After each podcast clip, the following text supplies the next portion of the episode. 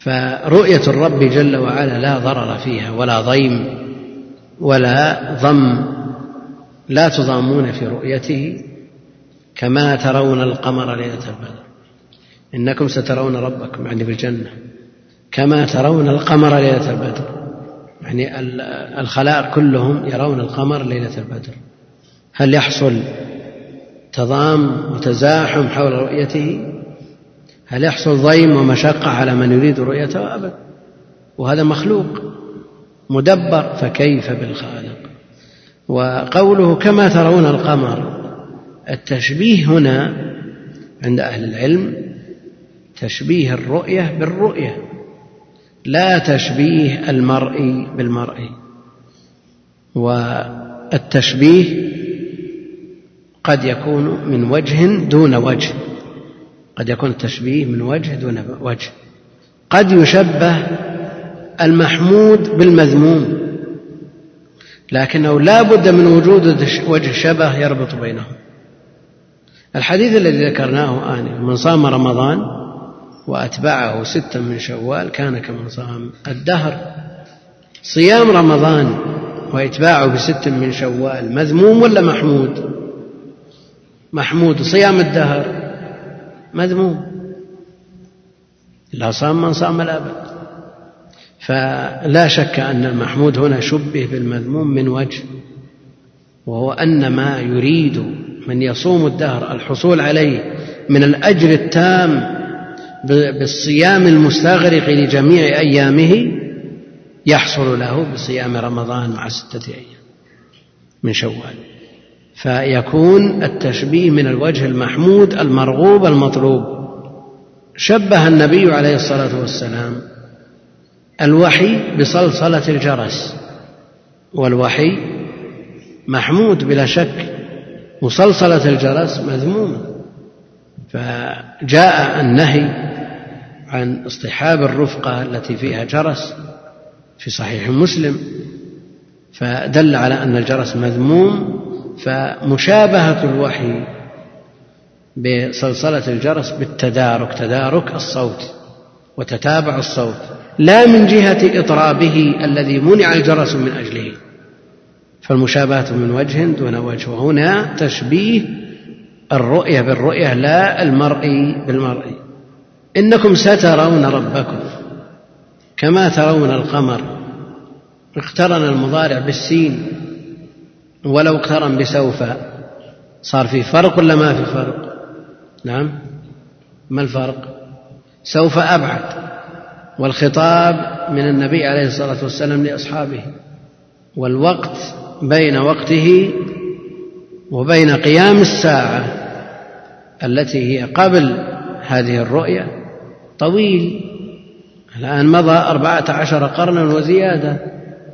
فهل الأولى أن يعبر بالسين أو بسوف؟ بالسين. نعم. كثيرا ما يقرب النبي عليه الصلاة والسلام الساعة لكي يستعد الناس له. بعثت أنا والساعة كهاتين. بعثت أنا والساعة كهاتين. يقربها عليه الصلاة والسلام لكي يستعد الناس لها ولو بعدها لزاد الناس في الأمل. فاقتران الخبر بالسين لتقصير الأمل لا لتطويله. إنكم سترون ربكم كما ترون القمر ليلة البدر لا تضامون في رؤيته. فإن استطعتم أن لا تغلبوا على صلاة قبل طلوع الشمس وصلاة قبل غروبها فافعلوا لأن الله جل وعلا يرى في طرفي النهار يراه أهل الجنة في طرفي النهار. فالمحافظ على هاتين الصلاتين تحصل له هذه المزية. تحصل له هذه المزية وهما أفضل الصلوات فصلاة الفجر مشهودة وصلاة العصر هي الوسطى التي جاء النص بتخصيص المحافظة عليها بعد التعميم. المقصود أن من صلى البردين وهما الفجر والعصر وحافظ عليهم حصلت له هذه الخصيصة. نعم. ليش؟ لأن ترون السين هذه تمحض المضارع للمستقبل. تمحض المضارع للمستقبل. ولو جرد الفعل عنها لاحتمل أن يكون المضارع للحال ترونه الآن. فلما دخلت عليه السين تمحض الفعل للمستقبل. وهذا واضح. له كما أن لم تقلبه إلى المضي المضارع. فالسين هنا لا بد منها. إنكم سترون ربكم ما ترون القمر ليلة البدر ليلة الست بعد ثمان. كما قال ابن القيم لا تضامون في رؤيته فإن استطعتم ألا تغلبوا على صلاة قبل طلوع الشمس وقبل غروبها فافعلوا. لا تغلبوا. يعني ولو كان الأمر مع مشقة ولو غالبكم شيء تستطيعون غلبته من مهنة وعمل ومشقة ومناخ شدة برد أو شدة حر أو مرض غالب نفسك. ولا تغلب في هذا ولو مع المشقة. فاحرص. فإن استطعتم ألا تغلبوا على صلاة قبل طلوع الشمس وصلاة قبل غروبها فافعلوا. هذا مما يؤكد الاهتمام والعناية بهاتين الصلاتين. لكن هل معنى هذا أن للمسلم مندوحة في التقليل من شأن الصلوات الأخرى المفروضة؟ ليس. لأن بعض الناس يقول صلاة الظهر مثلا ما ورد فيها نصوص. وش المانع أن الإنسان يتابع نومه ومتى ما قام يصلي؟ لا سيما في غير أوقات الدوام يوم الخميس مثلا. يسهر الليل كله أول النهار ثم بعد ذلك ينام وقبل ذلك العصر بنص ساعة ساعة يقول تساهل فيه يقول ما ورد فيها مثل ما ورد في غيرها. قل لا يا أخي الصلوات الخمس التهاون بها من عظائم الأمور. من عظائم الأمور. والصنعاني يقول بالنسبة للجمعة ولا شك أن ترك الجمعة من باب تيسير العسرى يعني التهاون بالجمعة من باب تيسير العسرى إيش معنى هذا الكلام؟ هذا تشديد تهويل ولا تخفيف تهوين؟ تشديد. فأما من بخل واستغنى وكذب بالحسنى فسنيسره للعسرى يعني من هذا الباب ييسر للنار نسأل الله السلامة فعلى الإنسان أن يعنى بهذه الفرائض الخمس ويعتني أيضا بما يكملها يحرص على إتقانها والخروج من عهدتها بيقين ثم بعد ذلك أحرص على ما يكمل النقص والخلل إن حصل فيها من الرواتب ويكثر أيضا من النوافل التي ترفو مثل هذا النقص.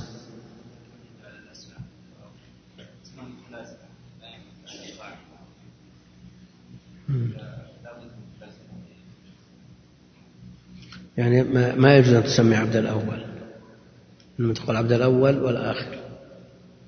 هو اللفظ الأول أقول ما فيه توهم نقص بوجه من الوجوه.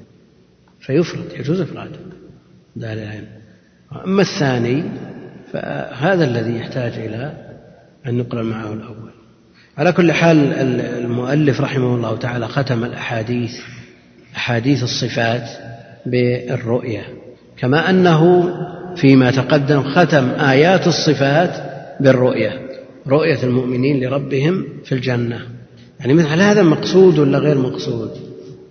يعني هل المناسبة بين تأخير نصوص الرؤية من الكتاب والسنة بالنظر إلى تأخر هذه الرؤية سببه تأخر هذه الرؤية وأنها لا تكون في الدنيا؟ وما دامت الرؤية متأخرة تؤخر نصوصها. أو لتكون كالختام المسك الذي يبحث ويحث على العمل بما تقدم لأن الأسماء لها معاني. من مقتضاها العمل وإحصاؤها بالعمل بمقتضاها. الذي جاء في الحديث إن لله تسعة وتسعين اسما مئة إلا واحد من أحصاها دخل الجنة. المقصود بذلك أن يسردها ويعدها تسعة وتسعين وهذا معنى الإحصاء الذي هو العد فقط. وتجعل في أبيات تردد دون معرفة لمعانيها ولا ما تقتضيه ليس هذا. فهل المقصود بتأخير أحاديث بل آيات وأحاديث ونصوص الرؤيا لتكون كالختام الذي يجعل الإنسان نعم يحرص على العمل بمقتضى هذه الأسماء وتلك الصفات لأنها ختام نعيم أهل الجنة. سمعنا الملحظ؟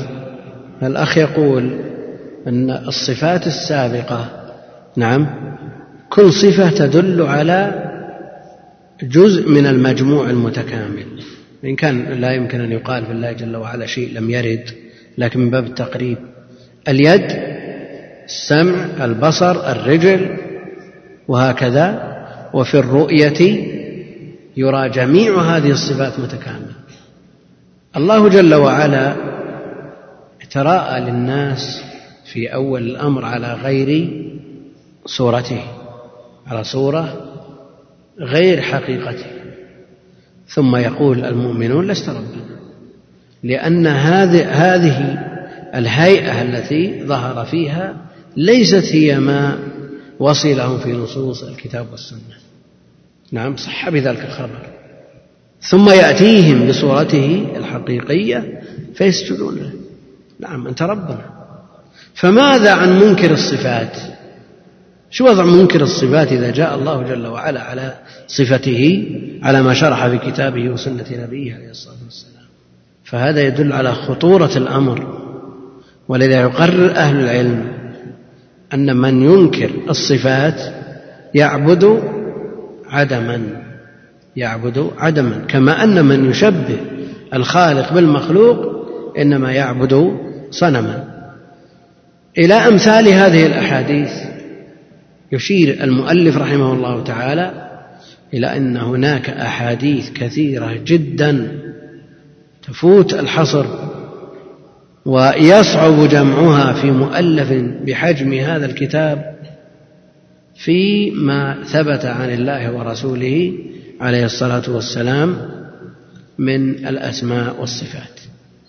فهذه نماذج. إلى أمثال هذه الأحاديث وأمثال تلك الآيات التي سبقت الأحاديث التي يخبر فيها رسول الله صلى الله عليه وسلم عن ربه بما يخبر به يعني من الأسماء والصفات فإن الفرقة الناجية أهل السنة والجماعة يؤمنون بذلك فإن الفرقة الناجية أهل السنة والجماعة يؤمنون بذلك وهذا تقدم شرحه في صدر الكتاب. في صدر الكتاب كما يؤمنون بما أخبر الله به في كتابه. هذه طريقة أهل السنة والجماعة. إذا ثبت عن النبي عليه الصلاة والسلام بادروا إلى امتثاله والعمل به. بخلاف طوائف البدع الذين إن عملوا بما في الكتاب لقطعيته ترددوا في العمل بما ثبت عن النبي صلى الله عليه وسلم. ثم أبتلوا بمخالفة الكتاب. الكتاب لا يستطيع أحد منهم أن يشكك في ثبوته لأنه لو شكك في ثبوته كفر. وقطعي الثبوت لكن ابتلوا بالتشكيك في دلالته. فصارت دلالته عندهم ظنية. فلا يلزم منها إثبات ما أثبته الله لنفسه فضلا عما يثبته له رسوله عليه الصلاة والسلام. وأما أهل السنة والجماعة فإنهم يثبتون لله جل وعلا ما ثبت عنه في كتابه أو على لسان نبيه عليه الصلاة والسلام. إلى أمثال هذه الأحاديث التي يخبر فيها رسول الله صلى الله عليه وسلم عن ربه. بما يخبر به فإن الفرقة الناجية أهل السنة والجماعة يؤمنون بذلك كما يؤمنون بما أخبر الله به في كتابه. يعني السنة مثل القرآن. كل من عند الله وما ينطق عن الهوى إن هو إلا وحي يوحى. يعني ليس لأحد أن يقول القرآن ملزم والسنة محل نظر ابدا. فالكل من عند الله. والله جل وعلا آتى نبيه الكتاب والحكمة. الكتاب معروف والحكمة السنة. فلا بد من الإذعان بما جاء عن الله وعن رسوله عليه الصلاة والسلام. فإن الفرقة الناجية أهل السنة والجماعة يؤمنون بذلك. كما يؤمنون بما أخبر الله به في كتابه كما يؤمنون بما أخبر الله به في كتابه على حد سواء لأن الكل من عند الله وأهل العلم من يعتد بقوله من أهل العلم مجمعون على أن السنة حجة ملزمة أصل قائم بذاته برأسه لا يحتاج إلى عرض على الكتاب كما يقول بعضهم. وفي ذلك الخبر الموضوع ما جاءكم عني فأعرضوه على كتاب الله هذا لا يصح. فما جاء عن النبي عليه الصلاة والسلام وثبت عنه عليه الصلاة والسلام على طريقة أهل الحديث فإنه يجب الإيمان بمقتضاه. أهل العلم يقولون السنة هي المصدر الثاني من مصادر التشريع. فهل معنى هذا التقليل من شأنها؟ لا. لا يعني هذا التقليل من شأنها لكنها باعتبار القائل في الترتيب لا بد أن يكون هناك أول وثاني إذا وجد أمران فلا بد أن يكون أول وثاني يعني على سبيل المثال طالب أخذ نسبة تسعة وتسعين بالمئة وزميل له أخذ تسعة وتسعين بالمئة. نعم بالإمكان أن يقال الأول مكرر. لكن كيف تكتب الاسمين؟ كيف تكتبها يعني تكتب واحد بجوف الثاني ولا على الثانية ما يمكن. لابد واحد بعد الثاني. فمثل هذه آه، يعني أهل العلم حينما قالوا المصدر الثاني آه، لا شك أنهم لا لا يريدون بذلك التقليل من شأن السنة. وأن القرآن ملزم والسنة محل نظر. قد يقول قائل إذا تعارض نص من الكتاب مع نص من السنة. ولا يمكن الجمع قدم ما في الكتاب. نعم. نقول مثل ما يتعارض آية مع آية. لا بد من الجمع أو الترجيح في في المفهوم. أو تعارض حديث مع حديث. لا بد من الترجيح إذا لم يمكن الجمع. ولا يعني هذا أن السنة باعتبارها المصدر الثاني أن شأنها أقل. نعم عندهم في مسألة الثبوت عند التعارض له حظ من النظر يرجحون به. فما كان أقوى في الثبوت كان أرجح إذا لم يوجد جهة ترجيح غيره. فما في الصحيحين يرجع على ما في البخاري وما في البخاري يرجع على مسلم. إذا لم يوجد وجه للترجيح غير هذا والله أعلم وصلى الله وسلم وبارك على عبده ورسوله نبينا محمد. السلام عليكم ورحمة الله وبركاته. هذا سائل من الجزائر يقول ما حكم من ترك صلاة المغرب ليلة الزفاف وسأقضيها في وقت آخر؟ تأخير الصلاة عن وقتها من غير عذر عن عمد مع الذكر أمر عظيم خطير جدا. حتى قال جمع من أهل العلم أنه إذا أخرها عن وقتها عمدا فإنه لا يقضيها. فإنه لا يقضيها. بل أفتى بعضهم بكفره. وعدم القضاء القول بعدم القضاء يؤيد القول بكفره. لأنه لو كان مسلما للزمه القضاء. وقد نقل ابن حزم الإجماع على ذلك على أنه لا يقضيها إذا أخرها عمدا. فالأمر خطير جدا.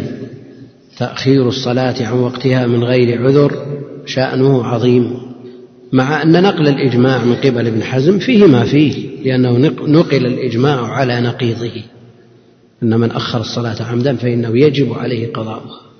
فإذا أمر بقضائها إذا أخرها لعذر فلا أن يقضيها. إذا أخرها من غير عذر باب أولى. وعلى كل حال القضاء هو المتوجه وهو الذي يترجح عندي. لكن يبقى أن المسألة ما دام الخلاف فيها إلى هذا الحد يصل فالأمر خطير. بعضهم يقول يستنبط من حديث إذا تزوج البكر على غيرها يعني زوجة ثانية فإنه يمكث عندها سبعا ثم يقسم وإذا تزوج الثيب مكث عندها ثلاثا ثم يقسم. ويقول أن هذا حق للمرأة الثانية التي أدخلت على ضرة. من حقه أن يجلس عندها سبع ليالي إذا كانت بكر ويجلس عندها إذا كانت ثيب ثلاث ليال ويقول إن مقتضى هذا الحديث أنه أن هذا عذر في ترك الجمعة والجماعة. وهذا استنباط باطل. باطل لأن هناك من الأمور ما هو مستثنى شرعا فالصلاة مستثناة من هذا الحق. كما أن من تعاقد مع غيره على وظيفة في أثنائها صلاة يجب عليه أن يؤدي الصلاة في وقتها ووقت الصلاة مستثنى شرعا من هذه الوظيفة.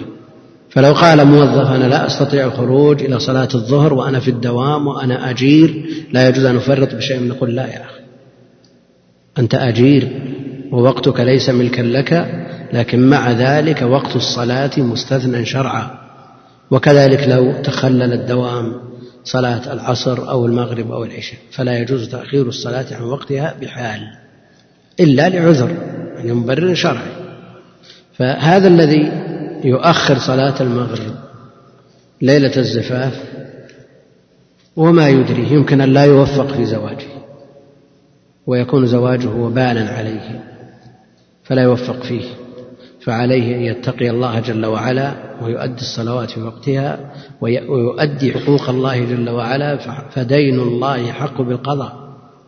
لا بد من اعتبار حق الله جل وعلا لأنك خلقت من أجله.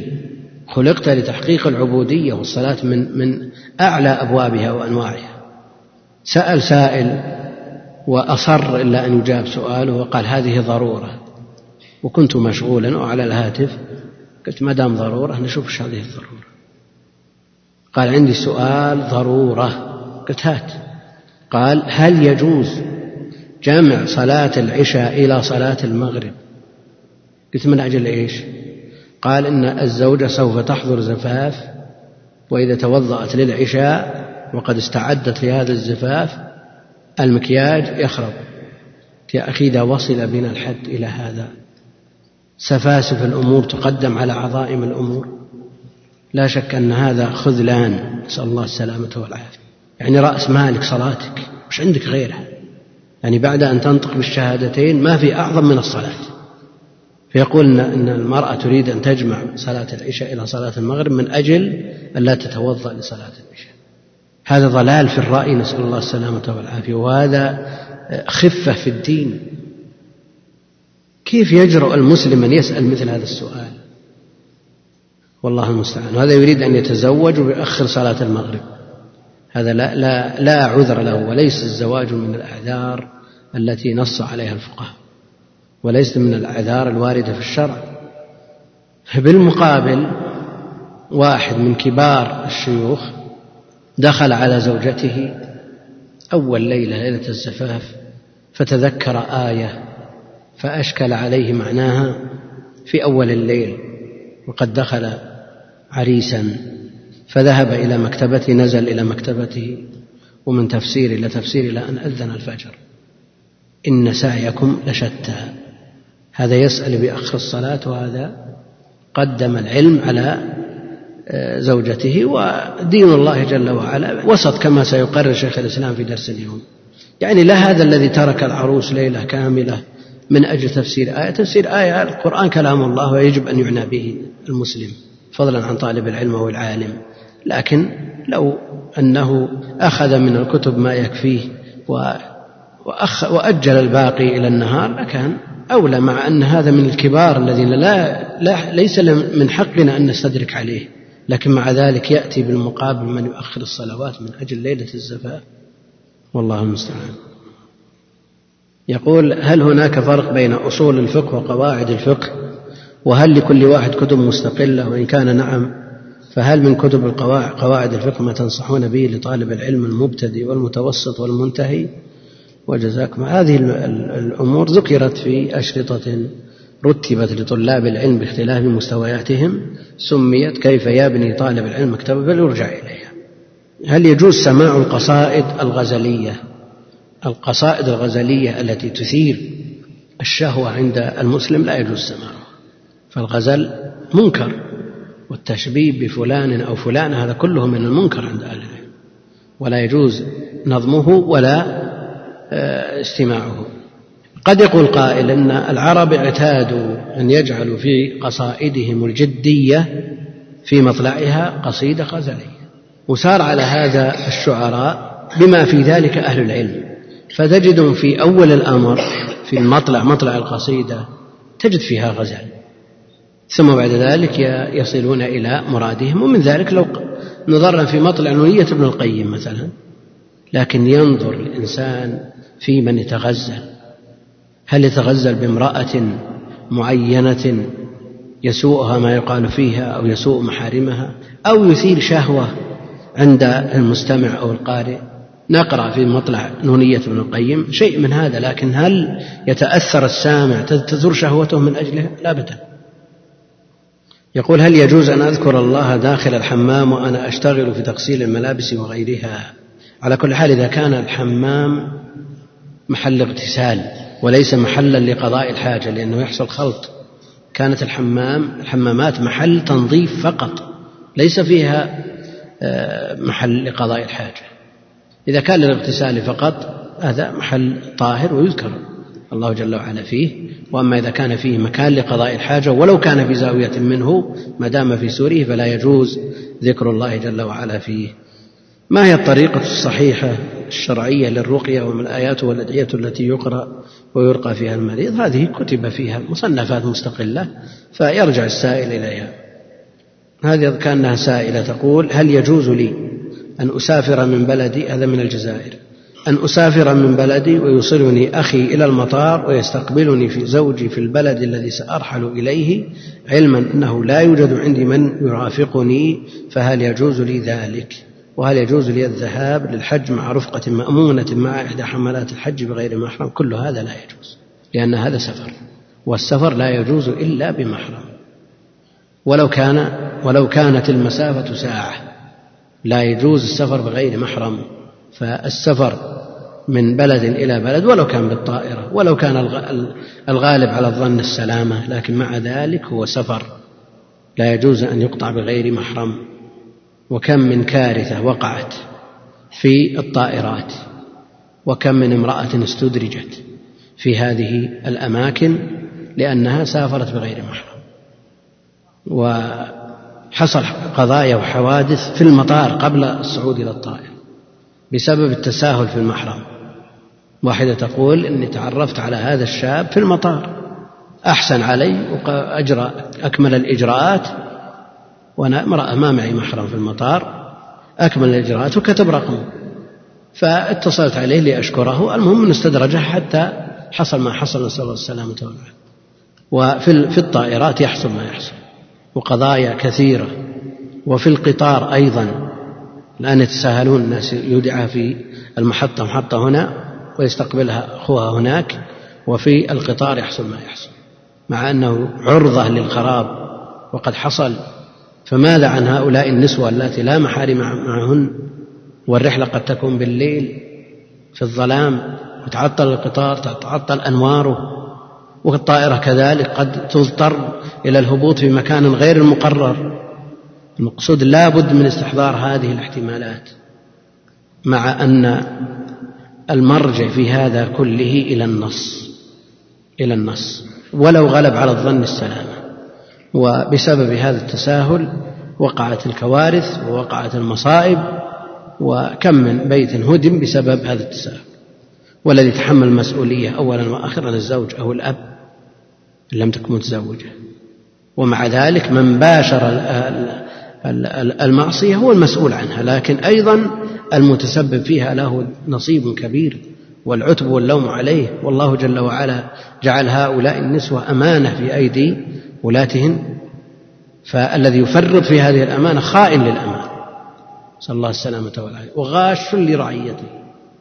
الحمد لله رب العالمين وصلى الله وسلم على نبينا محمد وعلى آله وصحبه أجمعين أما بعد فقد قال المؤلف رحمه الله تعالى وهم وسط في باب أفعال الله بين الجبرية والقدرية وغيرهم وفي باب وعيد الله بين المرجئة والوعيدية من القدرية وغيرهم وفي باب أسماء الإيمان والدين بين الحرورية والمعتزلة وبين المرجئة والجهمية وفي أصحاب رسول الله صلى الله عليه وسلم بين الرافضة والخوارج. الحمد لله رب العالمين وصلى الله وسلم وبارك على عبده ورسوله نبينا محمد وعلى آله وصحبه أجمعين أما بعد. فيقول المؤلف رحمه الله تعالى فيما بقي في الدرس الماضي يقول إلى أمثال هذه الأحاديث المؤلف رحمه الله تعالى في هذه العقيدة. المختصرة النافعة الجامعة أورد ما يؤيد مذهب أهل السنة والجماعة في الأسماء والصفات من الآيات ثم أردف ذلك بالأحاديث الدالة على الأسماء والصفات وختم البابين يعني باب الآيات وباب الأحاديث بآيات الرؤية ثم ختم أحاديث الصفات بأحاديث الرؤية. وهذا تطرقنا له بالدرس في الدرس الماضي. ثم قال رحمه الله تعالى إلى أمثال هذه الأحاديث. يشير رحمه الله بهذا إلى أنه لم يستوعب. ما جاء رحمه الله ما أورد جميع الأحاديث والآيات التي يستدل بها أهل السنة والجماعة على إثبات الصفات والأسماء. إلى أمثال هذه الأحاديث كأنه قال إلى آخر الآيات والأحاديث. إلى أمثال هذه الأحاديث التي يخبر فيها رسول الله صلى الله عليه وسلم عن ربه بما يخبر به فإن الفرقة الناجية أهل السنة والجماعة طائفة المنصورة وقد سبق شرح هذه الجملة في مقدمة الرسالة.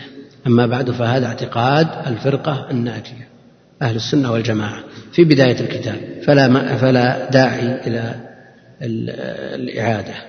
بما يخبر به فإن الفرقة الناجية أهل السنة والجماعة يؤمنون بذلك.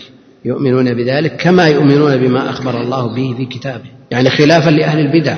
أهل البدع لا يستطيعون ما داموا ينتسبون إلى الإسلام فلا يستطيعون إنكار ما جاء في القرآن. من حيث الثبوت لا يستطيعون إنكار ما جاء في القرآن من حيث الثبوت لأنه قطعي ولو أنكر أحد منهم حرفا مما ثبت وأجمع عليه الصحابة ودون بين الدفتين يكفر وهم يدعون الإسلام فلا يستطيعون التطاول على القرآن من حيث الثبوت. نعم تحايلوا على التحريف تحريف المعاني كما تقدم. تحايلوا على التحريف تحريف المعاني. وأما بالنسبة للسنة فهي عندهم أو جلها أخبار آحاد لا يثبت بها اعتقاد. إخبار أحاد لا يثبت بها اعتقاد. هذا عند المبتدعة. ومشوا على هذا وبرروا نفيهم للأسماء والصفات بهذا. وخبر الواحد عند أهل السنة والجماعة إذا صح وثبت إلى النبي عليه الصلاة والسلام حجة ملزمة بإجماع من يعتد بقوله من أهل العلم. حجة ملزمة. تثبت به العقائد وتثبت به الأحكام ويثبت به التفسير وتثبت به القراءة ويثبت به المغازي والشمائل والسير والفضائل من الترغيب والترهيب كل هذا يثبت بخبر الواحد إذا ثبت عن النبي عليه الصلاة والسلام سواء بلغ بذلك درجة الصحة أو قصر عنها في دائرة القبول ولو كان حسنا. فإنه مقبول عند كل من يعتد بقوله من أهل العلم. نعم من أهل العلم من لا يحتج بالحسن لكن الصحيح محل إجماع وجماهير أهل العلم على قبول الحسن في العقائد وفي الأحكام وفي غيرها من باب أولى. فالمبتدعة إنما توصلوا إلى ما أرادوا بهدم السنة وهدمها بردها كما سمعتم. هذه أخبار آحاد لا يثبت بها اعتقاد. ما تواتر من السنة يتعاملون معه مثل ما يتعاملون بالقرآن مع القرآن فيحرفونه ويتأولونه على على غير وجهه ويحملونه على المحامل المرجوحة. كما يؤمنون بما أخبر الله به في كتابه لأن السنة وحي مثل القرآن. كما قال جل وعلا وما ينطق عن الهوى إن هو إلا وحي يوحى. من غير تحريف ولا تعطيل. من غير تحريف للمعاني ولا تعطيل لما تضمنته ودلت عليه من أسماء وصفات كما يقول بذلك الجهمية في الأسماء والصفات وكما يقول المعتزلة في الصفات جميعها دون الأسماء. وكما يقوله الأشعرية في غالب الصفات لأنهم لا يثبتون من الصفات إلا سبع وينفون الباقي. وبهذا يخرجون عن دائرة أهل السنة كما أشرنا في أوائل شرح الكتاب. ورددنا بذلك على السفاريني الذي أدخل الأشاعرة ضمن أهل السنة. فكيف يكون من أهل السنة من يرد السنة؟ من غير تحريف ولا تعطيل ومن غير تكييف ولا تمثيل. التكييف بيان الكيفية. فأولئك يغلون في النفي وهؤلاء يغلون في الإثبات. وهؤلاء يغلون في الإثبات. وهما على طرفي نقيض فأهل السنة وسط بينهما بين طائفتي النفي وطائفة آه، التمثيل والتكييف الغلو في الإثبات. كما تقدم من غير تكييف يعني بيان الكيفية التي أنكرها أهل العلم من سلف هذه الأمة وأئمتها فلا يسأل عن أي صفة بكيف. وأنكر الإمام مالك رحمه الله على من قال كيف يستوي؟ الاستواء معلوم والكيف مجهول. والسؤال عنه بدعة وأمر بإخراجه من مجلسه من غير تكييف وهو السؤال بكيف أو التعبير عن هذه الأسماء أو هذه الصفات بكيف. والجواب عنها ببيان الكيفية. ولا تمثيل فلا يقال وجه كوجه المخلوق ولا سمع كسمع المخلوق ولا بصر كبصر المخلوق كما قال بذلك غلاة المثبتة من المشبهة والممثلة. والشيخ رحمه الله لم يذكر التشبيه كما تقدم في أول هذه الرسالة لأن التشبيه قد يقع في النصوص لكنه من وجه دون وجه من وجه دون وجه. فإذا جاء في النصوص كتشبيه رؤية الباري برؤية القمر ليلة البدر. هذا تشبيه. إنكم ترون ربكم كما في آخر خبر من أخبار الصفات. إنكم سترون ربكم كما. هذه الكاف كاف التشبيه. كما ترون القمر ليلة البدر لا تضامون في رؤيته.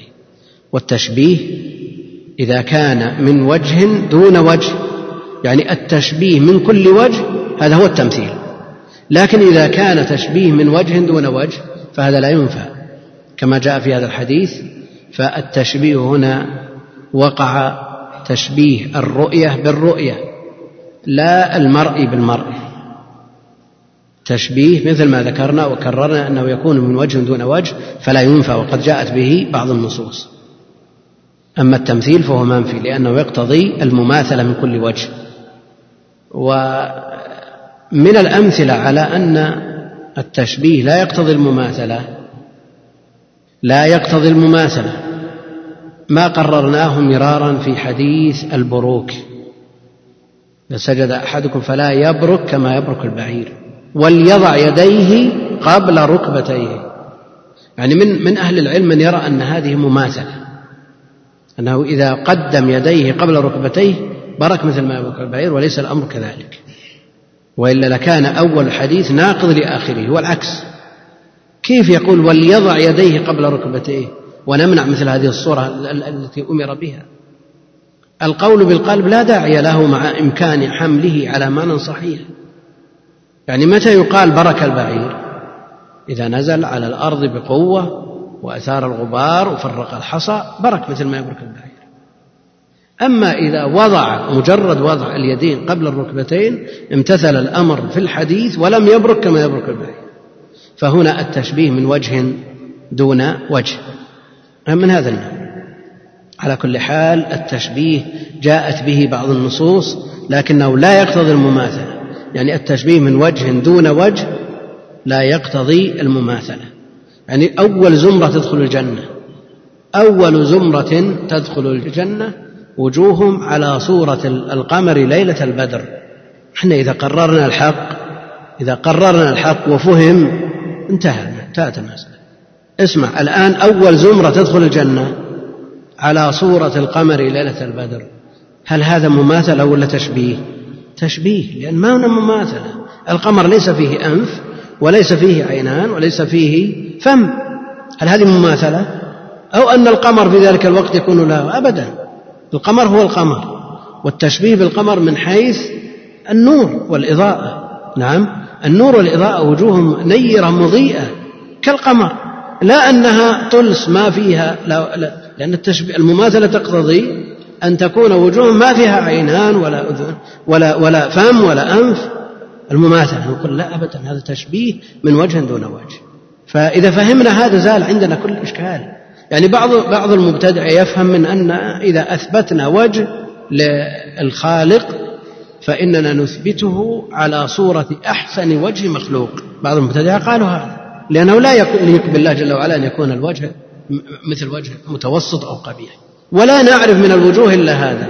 إمام الأئمة ابن خزيمة قرر المسألة وقال نثبت لله جل وعلا وجها يليق به كقول أهل السنة على ما يليق بجلاله وعظمته ولا نشبهه ولا نمثله بأوجه بوجه أي مخلوق. وإذا كانت المخلوقات لها وجوه وتتفاوت تفاوتا كبيرا ولا اقتضى ذلك مماثلة الحمار له وجه الجمل له وجه النملة لها وجه الجرادة لها وجه القرد له وجه. هل هذه الوجوه تتماثل؟ وهذه كلها تشترك في كونها مخلوقة محسوسة. فكيف بالخالق الذي ليس كمثله شيء؟ تعالى الله عما يقول الظالمون علوا كبيرا. المقصود أن مثل هذه النصوص لا تقتضي التمثيل من بأي وجه من الوجوه. بل هم يعني أهل السنة والجماعة هم بل هم الوسط في فرق الأمة. يعني الفرق في أبواب الاعتقاد على طرفي نقيض. المبالغ في جهة اليمين والمبالغ في جهة الشمال. وأهل السنة وسط بين هؤلاء الغلاة. أو في بعض الأبواب بين الغلاة والجفاة. إما أن يبالغ في النفي أو يبالغ في الإثبات وأهل السنة وسط في هذا كما سمعنا. أو يبالغ في الإثبات ويبالغ في إثبات ما يقتضي التنزيه والتعظيم ويبالغ أيضا في الجفاء. ومع ذلك أهل السنة وسط بين هذا وهذا.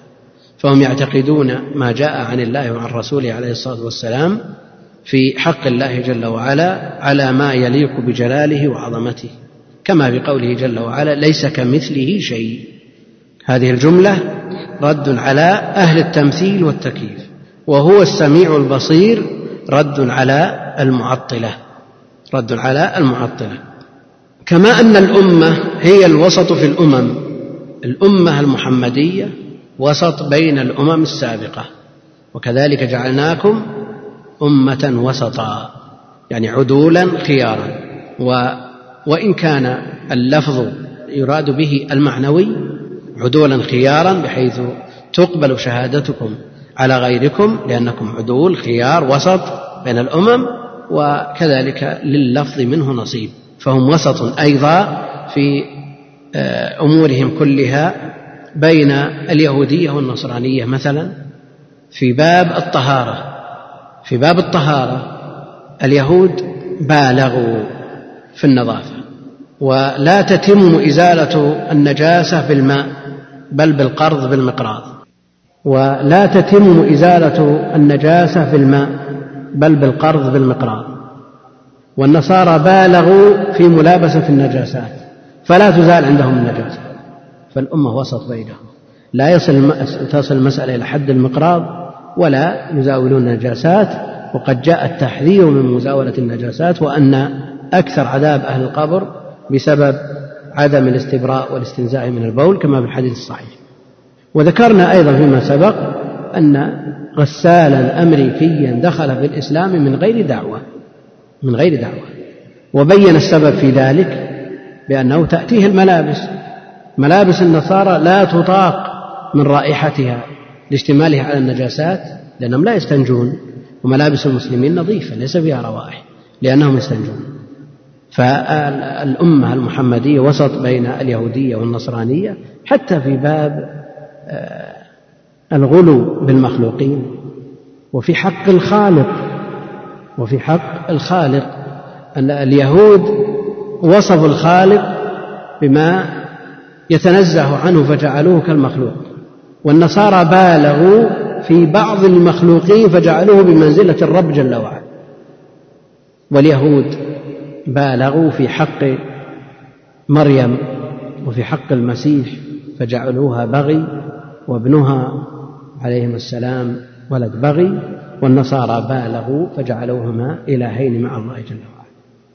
والأمة المحمدية رأيهم في المسيح وفي أمه مدون كما في سورة مريم وغيرها ومن أجل ما جاء في المسيح في القرآن أسلم النجاشي ملك الحبشة أسلم لأنه سمع الحق في المسيح وسمع الإنصاف والعدل في المسيح.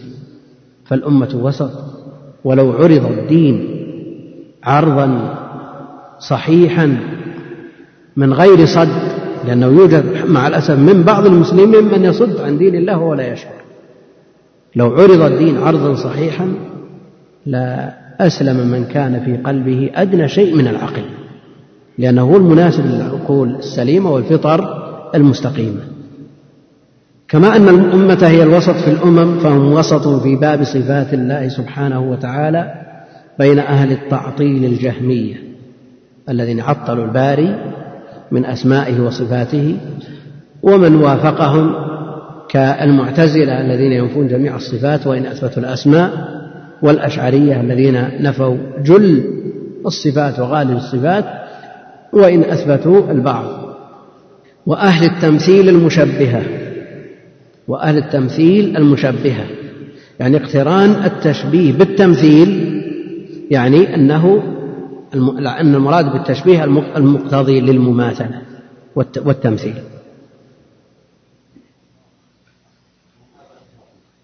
هم في باب على ما سيأتي.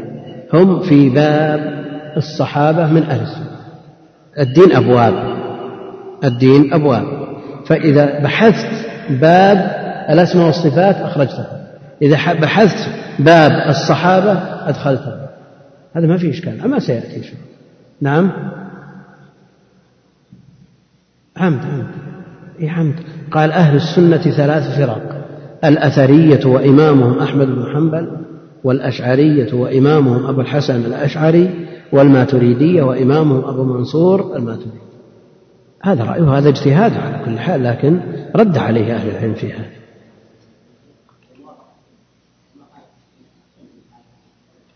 على كل حال القول بالإطلاق ما يمكن. القول بالإطلاق ما يمكن إدخاله في أهل السنة لأنه خالف السنة. أما في أبواب من أبواب الدين يعني في باب الصحابة من أهل السنة. يعني إذا أردنا ما سيأتي الآن نستعجل هذه الأمور؟ فهم يوافقون أهل السنة في أبواب ويخالفونه في أبواب. الأشاعرة عندهم بعض الأبواب في بعض أبواب الدين أشر شر من المعتزلة. في بعض أبواب الدين. وأهل التمثيل المشبهة. وهم وسط في باب أفعال الله بين الجبرية والقدرية وغيرهم. في باب أفعال الله المتعلقة بالمخلوق في باب أفعال الله المتعلقة بالمخلوق. يعني خلق الخلق وركب فيه قدرة يفعل بها وجعل له من الحرية والاختيار ما يناسبه. فالله جل وعلا خلقكم وما تعملون. فالله جل وعلا خالق الخلق وخالق أفعالهم وخالق أفعالهم. وللخلق مشيئة وإرادة. لكنها تابعة لإرادة الله ومشيئته. هذا قول أهل السنة. فلا يفعلون شيئا استقلالا بمعنى أن الإنسان يفعل الفعل من غير خلق الله جل وعلا القدرة فيه على هذا الفعل. لا يستقل بالفعل. ومع ذلك هو حر من وجه يتصرف يعني إن شاء قام وإن شاء قعد إن شاء جلس إن شاء ذهب إلى المسجد وإن شاء ترك. له شيء من الحرية والاختيار. لكن الله جل وعلا إذا لم يرد ذلك لن يكون. لن يكون. فحريته واختياره ومشيئته وإرادته تابعة لإرادة الله جل وعلا ومشيئته. فهم بهذا القول وسط بين الجبرية الذين يقولون إن العبد مجبور. العبد مجبور. تصرفاته يتصرف يروح ويجي ويذهب المسجد ويترك كيف ما شاء.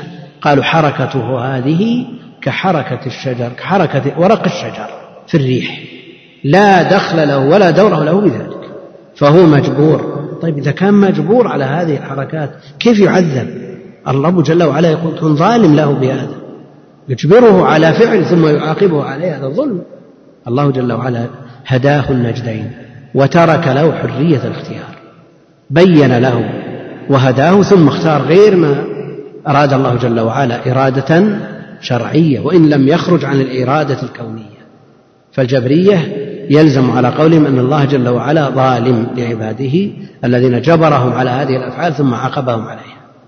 وكل إنسان يدرك من نفسه أنه إن شاء قام وإن شاء جلس. لكن إذا لم يرد الله له القيام يستطيع؟ ما يستطيع. فهو مريد وهو مختار لكن هذه الإرادة تابعة لإرادة الله جل وعلا. وبين الجبرية والقدرية والقدرية الذين يقولون أن العبد يستقل بفعله. يستقل بفعله. ولا ارتباط بين قدرته وفعله مع قدرة الله ومشيئته أبدا. فأثبتوا خالقا مع الله جل وعلا. ولذا جاء الخبر بتسميتهم مجوس هذه الأمة لأنهم أثبتوا خالقين كما أن المجوس يثبتون خالقين. في قول الله جل وعلا وما رميت إذ رميت ولكن الله. رمى هذه من يستدل بها؟ الجبرية. وما رميت إذ رميت ولكن الله رمى. بما يجاب عن استدلالهم إذ رميت يعني أثبت له الرمي بعد نفيه. وما رميت إذ رميت فنفى الرمي وأثبت الرمي. إذا يكون تناقض. نقول لا.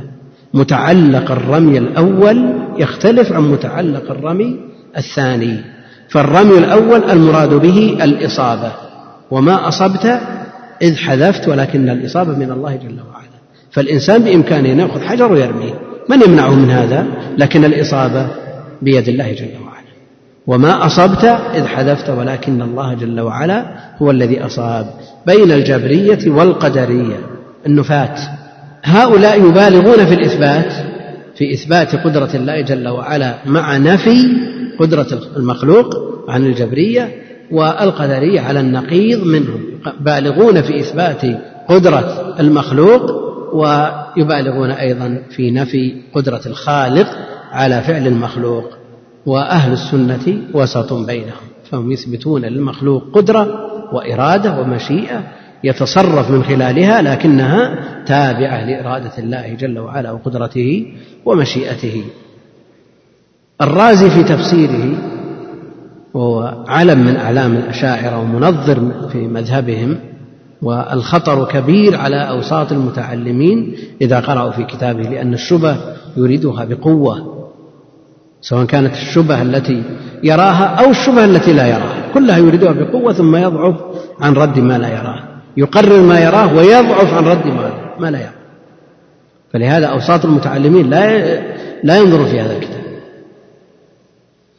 ويقرر الجبر في في تفسيره والقدرية هم المعتزلة هم المعتزلة. ولذا يبالغ الزمخشري في نفي القدرة الإلهية ويثبت للمخلوق قدرة مستقلة.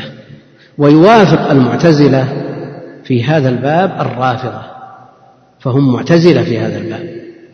ولذا شيخ الإسلام رحمه الله في كتاب منهاج السنة النبوية في الرد على الشيعة القدرية فهم يبالغون في إثبات الخلق للمخلوق ونفي عن الخالق.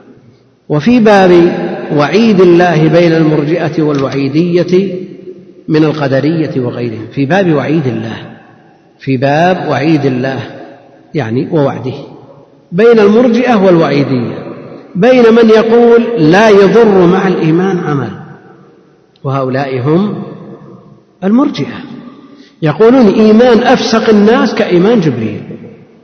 ما دام ثبت الإيمان وصدق لا يضره أي عمل يعمل ولو زنى ولو سرق ولو فعل الفواحش كلها ولا فرق بين أن بين من يستغل العمر كله في الفواحش والمنكرات والظلم والبغي والعدوان وبين من يستغله بطاعة الله جل وعلا ونفع الخلق. كلهم مؤمنون كامل الإيمان. هؤلاء هم الغلاة من المرجئة والجهمية من هذا النوع. غلاة في الإرجاء. وهناك من يسمون مرجئة الفقهاء. لا يدخلون العمل في مسمى الإيمان لكنهم مع ذلك يوافقون أهل السنة في كونه يعاقب على ما يفعله من منكرات. فلا يستوي عندهم المؤمن المطيع وبين المسلم العاصي.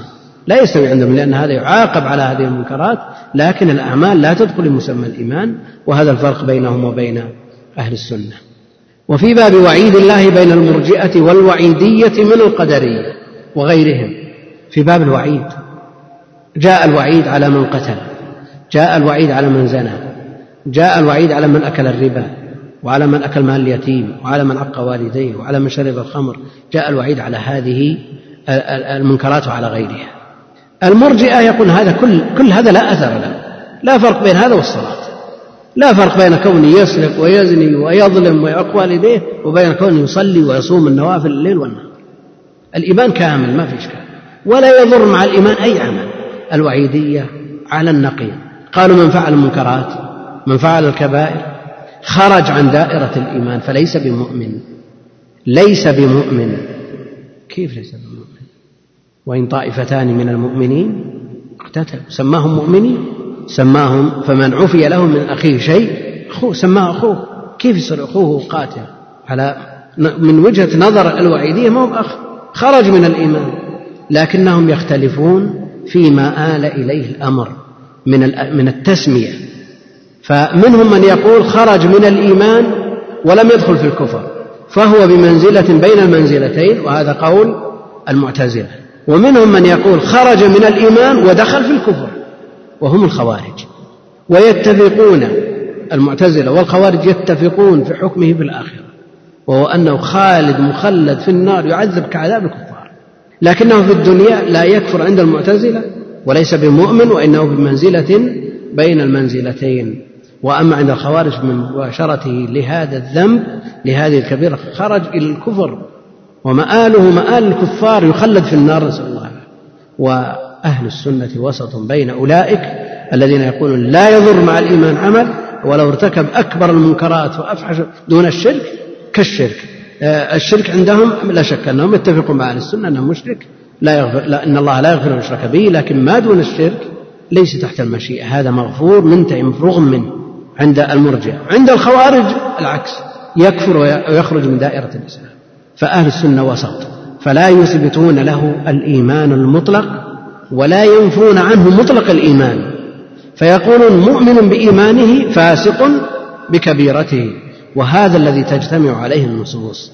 هذا الذي تجتمع عليه النصوص.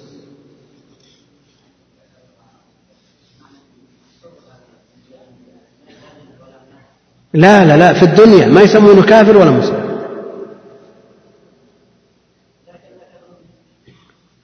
يصير بين المنزلتين كيف؟ لا قل يلزمهم قل يلزم على قولهم أن يكونوا في الآخرة لا في الجنة ولا في النار بين المنزلتين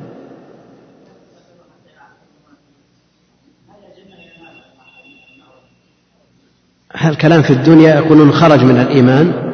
لا يزني الزاني حين يزني وهو مؤمن ولا يشرب الشارب ولا إلى آخر ولا يسرق السارق وهو مؤمن. فهم يستدلون مثل هذه النصوص.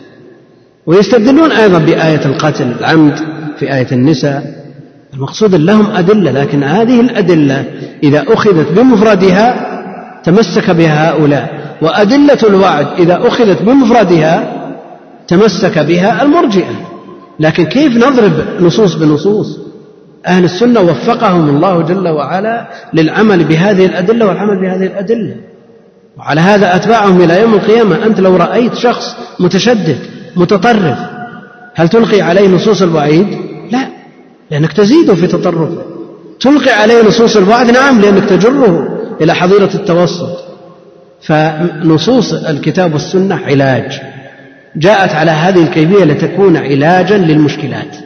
فمن وجد من أهل التطرف والتشديد يعالج مرضه بنصوص الوعد والعكس إذا وجد شخص مثل المتراخي يعالج بنصوص الوعيد وهذا الأدلة دلت عليه يعني عبد الله بن عمرو بن العاص لما جاء متحمس يصوم الليل ويقوم النهار ويختم كل يوم ماذا؟ بما عالجه النبي عليه الصلاة والسلام.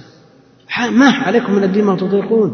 إن الدين يسر وإن شد الدين أحد إلا غلبه يقال مثل هذا للمتحمس مثل عبد الله بن عمرو فيقال اقرأ القرآن في شهر. اقرأ القرآن في شهر. كل يوم جزء تقرأ القرآن في شهر. لكن ما يقال لكل الناس مثل هذا. شخص ما يفتح المصحف إلا, إلا من رمضان إليه يقرأ يقال له اقرأ القرآن في شهر. لا. يقال له السلف يختمون كل ليلة. وعساه يقرأ القرآن. فمثل هذه النصوص إنما جاءت علاج لمشاكل. وإلا فمن من الأصل تأتي النصوص في الوسط. ما تأتي النصوص في الوسط بمومنت تعالج فهذه هذا السر في كون القرآن يشتمل على ما يستدل به جميع الطوائف. لكن التوفيق بين هذه النصوص والنظر بالعينين هو مذهب أهل السنة والجماعة. فتجد المرجئة ينظرون بعين واحدة والوعيدية ينظرون بعين واحدة وأهل السنة ينظرون بالعين. فينظرون إلى هذه النصوص وإلى هذه النصوص ويوفقون بينها ويعالجون المشكلات. ولذا صاروا بين الفرق كلها وسط في جميع أبواب الدين. هم في الدنيا عاملون معاملة المسلمين. نعم. يعني لأنه ما كفر ما خرج من دائرة الإسلام. ما كفر عندهم يقينا وخروجه من الدائرة مشكوك فيه يعني لكنهم يجعلون في المنزل لا هذا ولا يقول رحمه الله في باب أسماء الإيمان والدين بين الحرورية والمعتزلة من جهة وبين المرجئة والجهمية وهذه المسألة ارتباطها وثيق مع المسألة السابقة. ارتباطها بالمسألة السابقة. فهم وسط بين هاتين الفرقتين في الحكم عليه في الدنيا وفي الحكم عليه في الآخرة. فماذا يسمى في الدنيا؟ في باب أسماء الإيمان والدين. لأن عندنا من أسماء مؤمن مسلم منافق كافر هذه الأسماء. في باب الأسماء والدين بين الحرورية والمعتزلة فأهل السنة يسمونه مؤمن مقصود مرتكب الكبيرة مؤمن بإيمانه فاسق بكبيرته أو مؤمن ناقص الإيمان ويسلبون عنه الإيمان المطلق فلا يكون كامل الإيمان ويثبتون له مطلق الإيمان. بينما الحرورية والمعتزلة يسلبونه الإيمان بالكلية يسلبونه الإمام بالكلية. لكن الخلاف بين الحرورية الذين هم الخوارج نسبة إلى حرورة ظهر منها الخوارج في أول الأمر. ولذا تقول عائشة رضي الله عنها لمن سألتها لماذا تقضي الحائض الصيام دون الصلاة؟ قالت لها أحرورية أنت؟ يعني هل أنت من الخوارج؟ قالت لا ولكني أسأل. المقصود أن هؤلاء الحرورية مقصود بهم الخوارج والمعتزلة. الحرورية يقولون كفر ارتكب كبيرة خرج من دائرة الإيمان إلى الكفر. والمعتزلة لا يطلقون عليه الكفر وإنما يقولون في المنزلة منزلتين ويلتقون في حكمه في الآخرة لأنه خالد مخلد في النار عند الطائفتين كلتين. وبين المرجئة والجهمية هؤلاء يقولون مؤمن كامل الإيمان.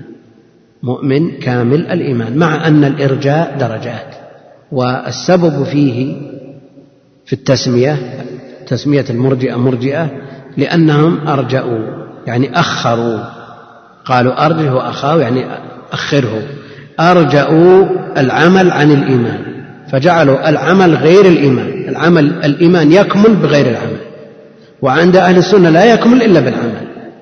فهم وسط بين هاتين الطائفتين بين الحرورية والمعتزلة من وجه وبين المرجئة والجهمية في الطرف الآخر. وهداهم الله جل وعلا إلى القول الوسط الذي به العمل بجميع النصوص. نعم الحرورية والمعتزلة عملوا بنصوص والمرجئة والجهمية عملوا بنصوص وأهملوا نصوص. وهؤلاء عملوا نصوص وأهدروا نصوص. ولا يجوز ضرب النصوص الشرعية بعضها ببعض وهدى الله أهل السنة لأن أن وفقوا بين هذه النصوص ولم يضربوا بعضها ببعض. وفي أصحاب رسول الله صلى الله عليه وسلم بين الرافضة والخوارج. بين الرافضة والخوارج. في أصحاب رسول الله صلى الله عليه وسلم وسط بين الرافضة والخوارج. والمقصود بالصحابة هنا أهل البيت. نعم؟ أهل البيت. وإلا لو أراد مطلق الصحابة مع أن الخوارج نواصب في الجملة. الخوارج نواصب.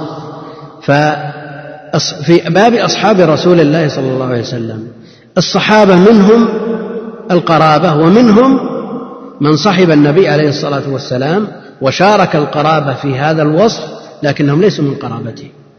وللطائفتين أعني القرابة والصحابة في عنق كل مسلم حق عظيم لأن القرابة هم وصية النبي عليه الصلاة والسلام. والصحابة هم الذين حملوا الدين عنه عليه الصلاة والسلام وبلغنا من طريقه. يعني لولا جهود الصحابة في حفظ الدين وحفظ ما جاء عن النبي عليه الصلاة والسلام لو انقطعت الصلة بيننا وبين كيف يصل إلينا الدين؟ فلهم في أعناقنا منة عظيمة فنترضى عنهم ونتولاهم. وكذلك نحفظ حق قرابة النبي عليه الصلاة والسلام الذين وصانا بهم عليه الصلاة والسلام. بالنسبة للقرابة غلا فيهم فرق الشيعة بما فيهم الرافضة والزيدية. غلوا فيهم وبالغوا في حقهم. لكن الرافضة رفضوا الصحابة بما في ذلك أبو بكر وعمر. كفروهم وجعلوا جل الصحابة ارتدوا بعد النبي عليه الصلاة والسلام. وبالغوا في حق القرابة وصرفوا لهم ما لا يجوز صرفه من حقوق الله جل وعلا فدخلوا في الشرك. يعني على مرأى ومسمع من الناس يقول يا علي يا حسين هذا الشرك الأكبر.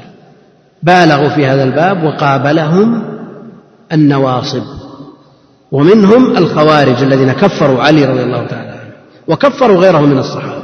كفروا علي وكفروا معاوية وكفروا آه، جل الصحابة ممن رضي بالتحكيم. وأهل السنة يتولون القرابة كما أنهم يتولون الصحابة وينزلون كل إنسان منزلته بحدود ما جاء عن الله وعن رسوله عليه الصلاة والسلام. ومثل ما قررنا القرابة لهم حق عظيم. قل لا أسألكم عليه أجرا إلا المودة في القربى. فالقرابة لا شك أن لهم حقا عظيما في عنق كل مسلم إلى قيام الساعة. والمقصود بالقرابة من هو على الجادة من هو على الجادة أوائلهم علي رضي الله عنه والحسين والحسن والحسين وعلي بن الحسين ومحمد بن علي الباقر وجعفر الصادق كل هؤلاء أئمة أئمة حتى لأهل السنة يرون, يرون عنهم الأحاديث ويتولونهم يرون أنهم حق. وكذلك من تبع النبي عليه الصلاة والسلام على جادته من أولادهم وأحفادهم إلى قيام الساعة. ويتولون الصحابة على ما ذكرنا. الرافضة غلوا في الصحابة. النواصب آه، غلوا في القرابة وكفروا الصحابة. إلا نفر يسير آه، هم مدونون في آه، كتب أهل العلم وشيخ الإسلام رحمه الله تعالى تولى الرد عليهم وبين منزلة الصحابة. بالمقابل النواصب الذين نصبوا العداء لأهل البيت. الذين نصبوا العداوة لأهل البيت وبالغوا في خصومهم. من بني أمية. هؤلاء يسمون نواصب والخوارج يكفرون علي ويكفرون معاوية ويكفرون الصحابة ولذا سموا خوارج. فمن اتصف بهذا الوصف سمي خارجيا. من كفر المسلمين فهو خارجي من كفر بالكبيرة خارجي المقصود أن من غلا بأهل البيت ورفض غيرهم من الصحابة فهو رافضي. من غلا بأهل البيت وقدمهم على غيرهم من الصحابة ولم يكفرهم فهو زيدي لأن الزيدية يتولون أبا بكر وعمر لكنهم يقدمون عليه علي رضي الله عنه. ولذا سموا رافضة لأنهم رفضوا الشيخين والزيدية ورفضوا زيد بن علي لأنه تولى الشيخين فرفضوه فسموا رافضة وإلا فالأصل واحد. والكلام الزمن والوقت لا يتسع لبسط مثل هذه المسائل لكن الله جل وعلا هدى أهل السنة واتبعوا نبيهم عليه الصلاة والسلام وآمنوا بما جاء به من كتاب وسنة مما فيه مدح الطائفتين مدح القرابة ومدح الصحابة فهم يتولون الصحابة كما يتولون القرابة. ولذا قالوا في أصحاب رسول الله صلى الله عليه وسلم بين الرافضة والخوارج فهم وسط في هذا كله فعرفوا لأهل الفضل فضلهم سواء يستوي بذلك الصحابة كما يتولون القرابة. قد يكون في الشخص الواحد شيء مما هو خليط من أكثر من مذهب فقد يكون في الأصل على مذهب أهل السنة والجماعة. ثم يوافق المعتزلة في مسألة أو يوافق الجهمية في مسألة أو يوافق فرقة ثانية في مسألة من المسائل وبقية المسائل على الجادة أو العكس فمثل هذا لا يأخذ الاسم المطلق. لا يأخذ الاسم المطلق وإنما يقال فيه كذا فيه رفض فيه نصب. كما تجدون في تراجم آه، الرواة فيه تشيع فيه نصب نعم آه، فيه تمشعر فيه كذا. المقصود أن لا يوافق الأشعرية في جميع ما يقولون ولا يوافق المقصود. مثل هذا لا يأخذ الاسم المطلق إنما يبقى في دائرة المذهب الأصلي ويشار إلى ما فيه ما عنده من مخالفة. يعني لو كان على الجادة على مذهب أهل السنة فيه كل شيء. وافق المعتزلة في فناء الجنة والنار. نقول معتزلي؟ لا كما يذكر عن منذر بن سعيد البلوطي. هو الأصل من أهل السنة لكنه وافق المعتزلة بهذه المسألة. قد يوافق المعتزلة كما هو القول في أهل الكتاب. هل يقال هم مشركون ولا لا؟ هم كفار إجماعا خالدون مخلدون في النار. كفار ما يختلف في هذا أحد. لكن هل يقال إنهم مشركون ولا لا؟ لم يكن الذين كفروا من أهل الكتاب والمشركين. من أهل العلم يقول هم مشركون. أشركوا المسيح مع الله جل وعلا. وأشركوا أن اليهود عزير مع الله جل وعلا. فهم مشركون. لكن القرآن الذي نزل في على النبي عليه الصلاة والسلام وأثبت شركهم فرق بينهم وبين المشركين في مسائل. فرق بينهم وبين المشركين في مسائل. فهل حكمهم حكم المشركين أو أنهم يأخذون حكم خاص مع أن الكف هم كفار؟ كفر أكبر لا يدخل في الإسلام ما هم قريبا ما دخلوا في الإسلام أصلا. لكن هل يقال هم مشركون؟ فنحتاج إلى تخصيص إلى نص مخصص لتحريم نساء المشركين. أو نقول هم خرجوا ليسوا من المشركين. وإن كانوا كفار وإنما فيهم شرك. فقد يقال فيه نصب فيه تشيع فيه تمشعر فيه شرك فيه نفاق فيه جاهلية. قال النبي عليه الصلاة والسلام لأبي ذر إنك امرؤ فيك, فيك جاهلية. هل يعني أنه جاهلي؟ لا. الذي قرره الحافظ ابن رجب أنهم آه، وإن كانوا كفار بالإجماع ومن شك في كفرهم فهو كافر. هذا ما قرره أهل العلم. لكن هل يطلق عليهم الشرك بحيث يحتاجون إلى تخصيص من نصوص أكل ذبيحة المشرك نكاح المشركة؟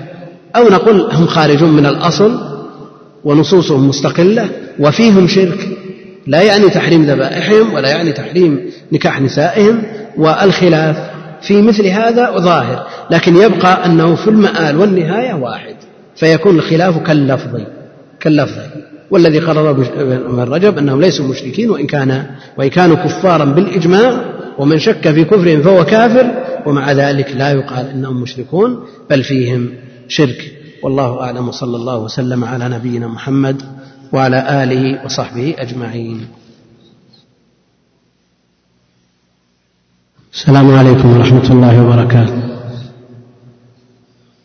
هذه أسئلة أولها من مصر. يقول هل صحيح أنه عند الموت تعرض الأديان على الإنسان وما المراد بفتنة القبر؟ لا شك أن الإنسان يفتتن في حياته وفي مماته ولذلك أمرنا بالاستعاذة من فتنة المحيا والممات. وما دامت روحه في جسده عرضة لأن يفتن وعند ذلك يثبت الله الذين آمنوا بالقول الثابت.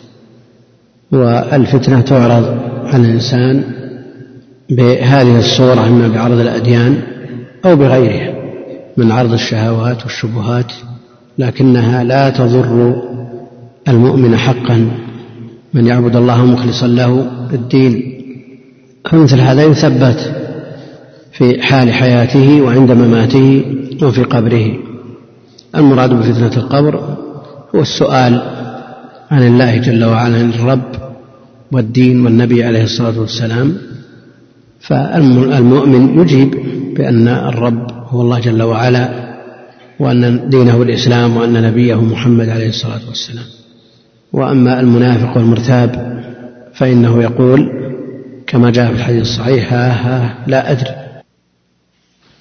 سمعت الناس يقولون شيئا فقلته ثم بعد ذلك يحصل الثواب للأول والعقاب للثاني.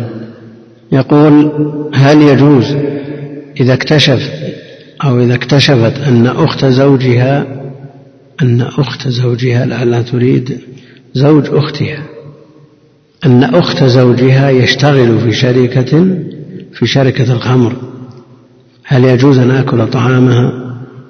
لعلها تريد أن زوج أختها يشتغل في شركة هل يجوز أن تأكل طعامها الذي أصله منه؟ أصل هذا الطعام طعام الزوجة من زوجها وهو يشتغل في شركة محرمة. فإذا كان دخله مقصورا على هذه الشركة وليست له أعمال أخرى يكتسب منها غير هذه الشركة فلا إشكال في أنه لا يجوز الأكل من هذا الطعام لأنه سحت ثمن محرم فلا يجوز. وإن كانت لديه أعمال أخرى وهذه الشركة مغمورة بالنسبة لأعماله الأخرى فالورع تركه لكنه لا يتعين تركه الورع تركه. وأما التحريم فلا لاحتمال أن يكون الطعام المقدم من الكسب المباح والورع تركه. يقول إذا كان الإمام في صلاة سرية مثل العصر أو الظهر قرأ الفاتحة جهرا ونبهه بعض المصلين فهل يسجد سجود السهو في هذه الحال؟ وهل هذا العمل نقص أو زيادة في الصلاة أولا لا يسجد لمثل هذا.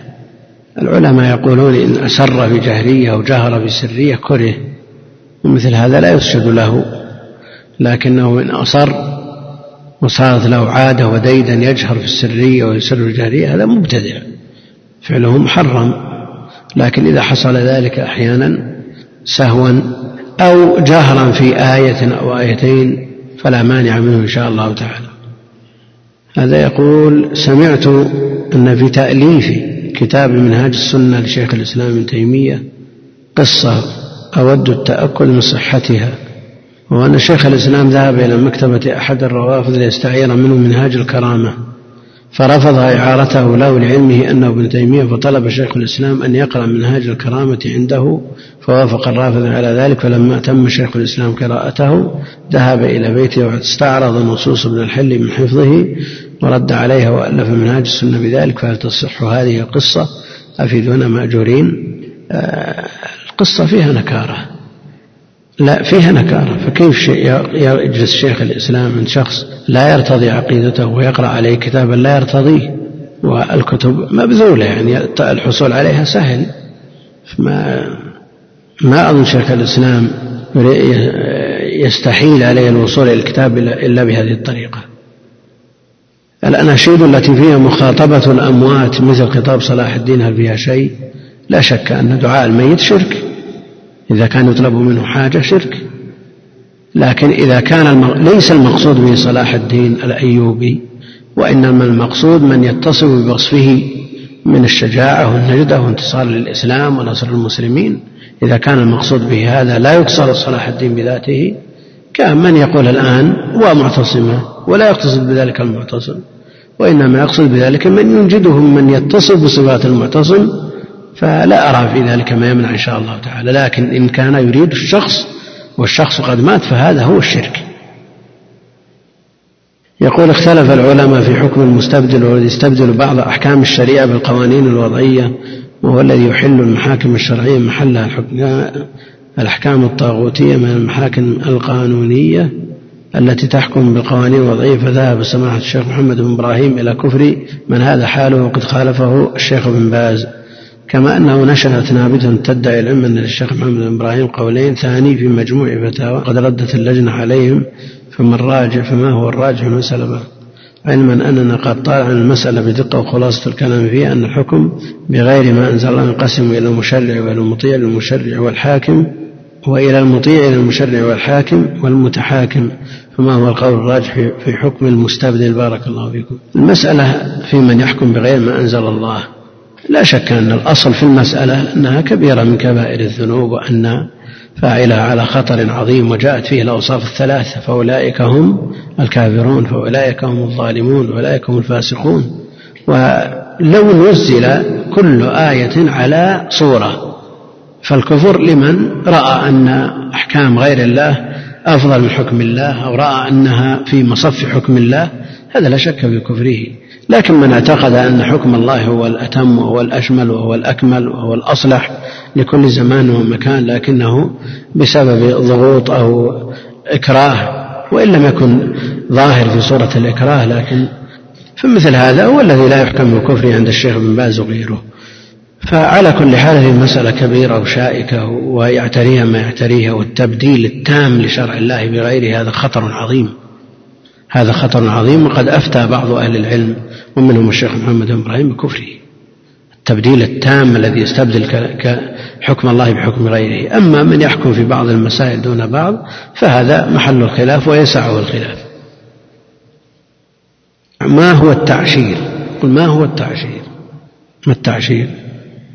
المقصود به أخذ العشر على بضائع المستأمن نعم أو أخذ العشر مما يخرج من نبات الأرض بغير مؤونة ما هو التعشير يقول أرجو شرح الحديث الشريف عن الرسول عليه الصلاة والسلام أن العين تزني وزناها البصر يعني النظر إلى ما حرم الله جل وعلا والأذن تزني وزناها السماع. الاستماع لما حرم الله جل وعلا لا سيما ما يتعلق بأمر النساء وزنا العين الإبصار والنظر إلى ما حرم الله جل وعلا من النساء. وهل هو صحيح أم ضعيف؟ لا هو صحيح. صحيح. وهل معنى ذلك أن مشاهدة الأفلام والمسلسلات الاجتماعية تعتبر زنا والعياذ بالله أم لا؟ نعم إذا شوهدت النساء من قبل الرجال شاهدها الرجل لم يغض بصره كما أمر الله وكرر هذا النظر معنى أنها ليست النظرة الأولى أو المرأة نظرت إلى الرجل نظر شهوة ولم تغض بصرها فينطبق عليها الحديث. والفرج يصدق ذلك أو يكذبه. يعني هذه لا شك أنها مقدمات ووسائل فإن حصلت النتيجة فلا شك أنه وقعت الطامة الفاحشة. وإن لم تقع النتيجة فهذه المقدمات وإن كانت محرمة إلا أنها ليست كزنا الفرج بدليل والفرج يصدق ذلك أو يكذبه والعياذ بالله لأن هناك من يقول غير ذلك. دعوة أم جريج لما دعت على ولدها أن لا, أن لا يموت حتى يرى المومسات يعني البقايا هذه دعوة خطيرة جدا ويخشى أن يقع فيها من يرسل بصره إلى هذه الجرائم التي تحصل في وسائل الإعلام.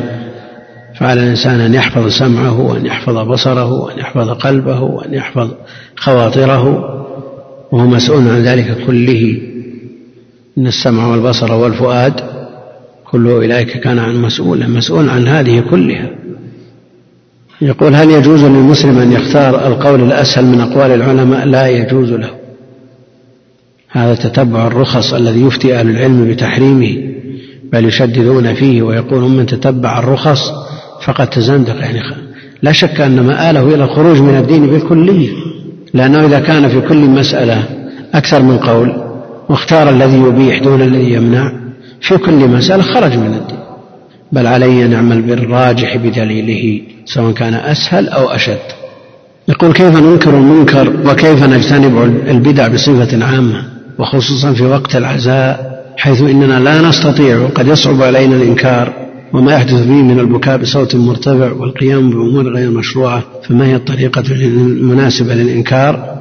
وهل يأثم الإنسان إذا ترك الإنكار؟ نعم إذا ترك الإنكار ويقدر عليه يأثم. من رأى منكم منكرا فليغيره بيده فإن لم يستطع بلسانه فإن لم يستطع بقلبه. لا بد من التغيير وللأمر بالمعروف والنهي عن المنكر شأن عظيم في دين الإسلام.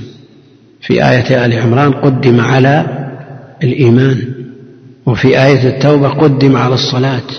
كنتم خير أمة أخرجت للناس تأمرون بالمعروف وتنهون عن المنكر وتؤمنون بالله. لعظم شأنه وهو خصيصة هذه الأمة وسبب رفعتها على جميع الأمم. وأما الإيمان فهو موجود عندنا وعند من قبلنا. المؤمنون والمؤمنات بعضهم أولياء بعض يأمرون بالمعروف نعم وينهون عن المنكر ويقيمون الصلاة. فالأمر معروف شأنه عظيم. بالنسبة للقادر على التغيير أما العاجز لا يستطيع أن يغير بيده ولا بلسانه فهذا له عذر مندوحة في أن يغير بقلبه بحيث يكره المنكر. ويفارقه فورا. لا يستمر جالس ويقول أنا كاره المنكر وكيف نجتنب البدع بصفة عامة وخصوصا في وقت العزاء حيث أننا لا نستطيع وقد يصعب علينا الإنكار وما يحدث فيه من البكاء بصوت مرتفع لا بد من تخويف هذا الذي يبكي بصوت مرتفع. أما أصل البكاء ودمع العين أصله بدون صوت ودمع العين وحزن القلب فهذا لا يؤثر وقد حصل منه عليه الصلاة والسلام. أما ما يصحبه صوت سيما المرتفع من الصوت فلا شك أن هذا من النياحة. ويخوفون بالله جل وعلا وأن النائحة حكمها كذا في الإسلام وأن الميت يعذب ببكاء أهله. مثل هذا يندفع الشر إن شاء الله تعالى. هذا من الجزائر. يقول نحن جماعة نريد دراسة الفقه. هل نبدأ بمتن في الفقه أو بكتاب الحديث مثل البلوغ أو العمدة وبماذا نبدأ؟ أحسن الله إليكم. لا. هذا ما فيه تضاد بين المتن الفقهي والمتن الحديثي سواء درس المتن الفقهي وراجع للاستدلال عليه كتب السنة أو درس المتن الحديثي وراجع في أحكامه والاستنباط منه وذكر أقوال العلماء من كتب الفقه. سواء فعل هذا أو هذا وإن درس المتنين معا في آن واحد وجعل هذا يعضد هذا كان أفضل. يقول من هم الذين يعذرون بالجهل وهل يعذر الإنسان بجهله في الأمور الفقهية؟